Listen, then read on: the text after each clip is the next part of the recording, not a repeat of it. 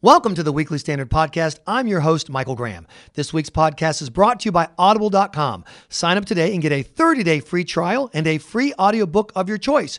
You might want to check out, for example, Andrew Ferguson's book, Land of Lincoln Adventures in Abe's America. With us today for the podcast is Andrew Ferguson. You actually had the temerity to write down and put uh, write an article that puts same sex marriage and science in the same headline. That's pretty bold.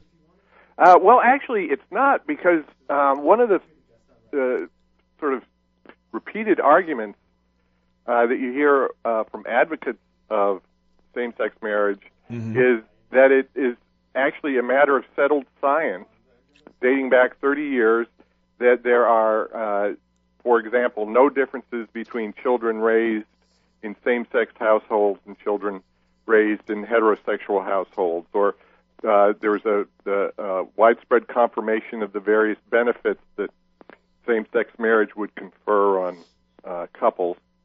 And you know, so it's now. I just heard it on NPR last week. In fact, more than 30 years of social science has confirmed X, Y, Z, and it's just simply not true. I mean, I'm I'm very interested in all the arguments that are being made on one side or another, uh, but it's simply not a fact that there is 30 years of social science, of good, sound social science, that shows, for example, that that kids from gay households uh, have the same social outcomes that kids from heterosexual uh, households do. It's just not true.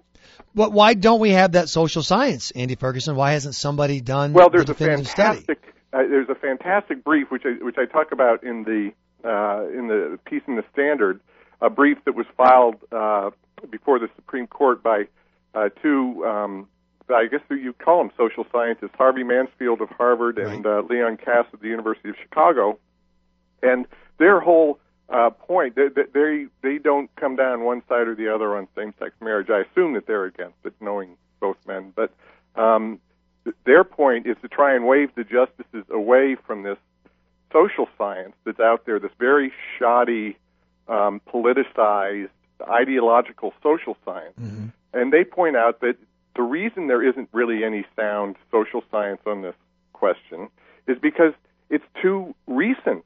Uh, th- these are these are two uh, the, these are innovative institutions that haven't really been around long enough to create a large enough population from which you can draw a sample that a good social scientist can study and quantify.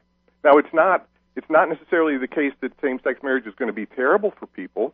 We just don't know.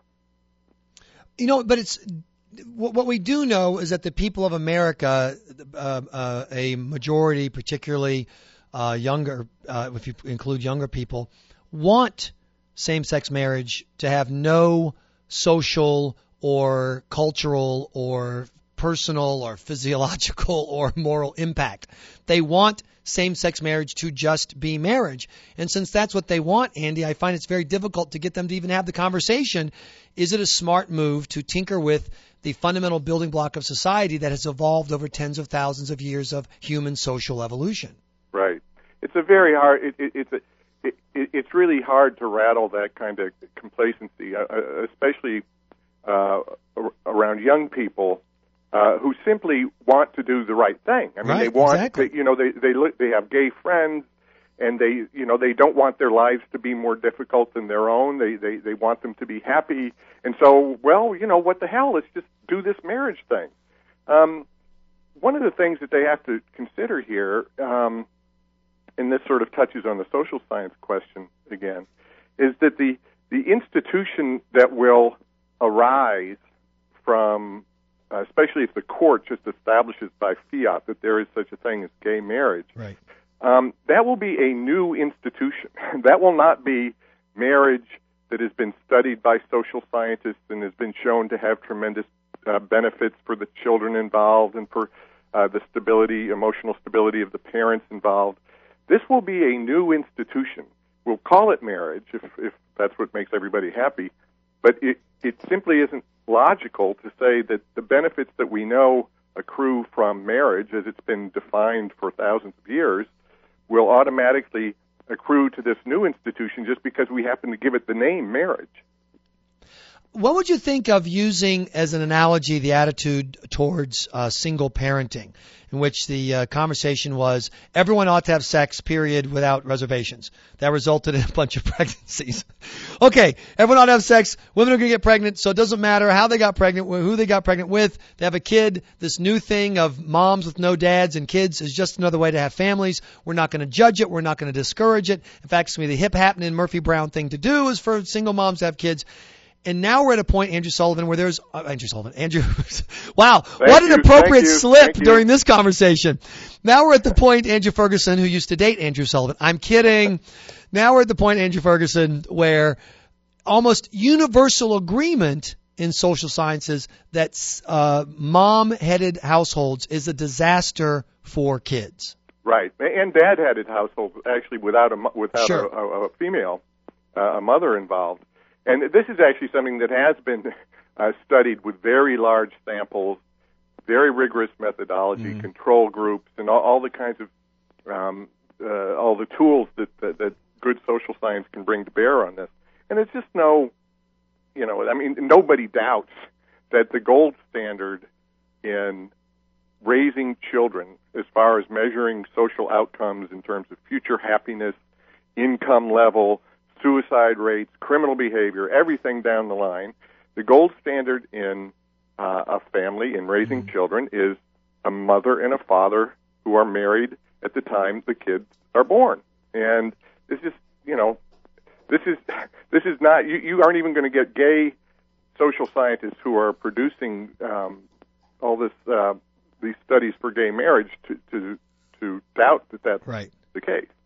Um, so it's very easy for everyone to, you know, say, "Geez, well, you know, just let let this go on," and and uh, it doesn't really matter because it's it's everybody's individual choice and so on. But it does, in the long run, affect the kind of society that we have, and what kind of society do we want to have? And if we decide we want to have a certain kind of society, what are the institutions that let us live that way?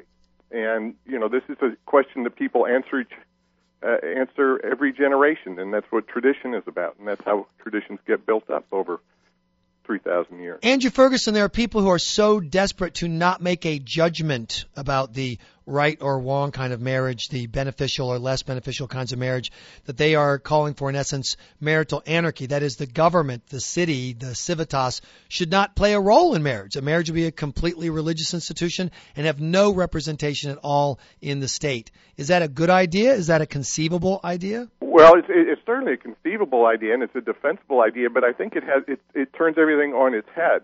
Um, the the state already I mean, what what we're talking about in gay marriage is the state intervening in a way that would be absolutely unprecedented in human history. We would be empowering the state um, with powers that it has never had, which uh, kind of makes it very odd that so many libertarians are in favor Right. of of uh, gay marriage. What what marriage, as we as traditionally conceived, is an institution that precedes the state. It precedes the government. It is part of human behavior. The state can facilitate it. It can kind of certify it or formalize it, but the institution exists separate from what the the government Right. says or does. That's not going to be the case for gay marriage. Gay marriage will be something expressly created by the government when the government assumes powers that it's never held before. Um, the, I'm sure there are people who, who would want who are listening to this right now are asking, well, but what's wrong with gay marriage? What's what's what's the p- potential downside? You already have crummy heterosexual families. You have cr- kids raised by terrible dads. I mean, not to put too fine a point on it, Andrew, but they let me have kids, so obviously the standards are very very low here. So what's the problem?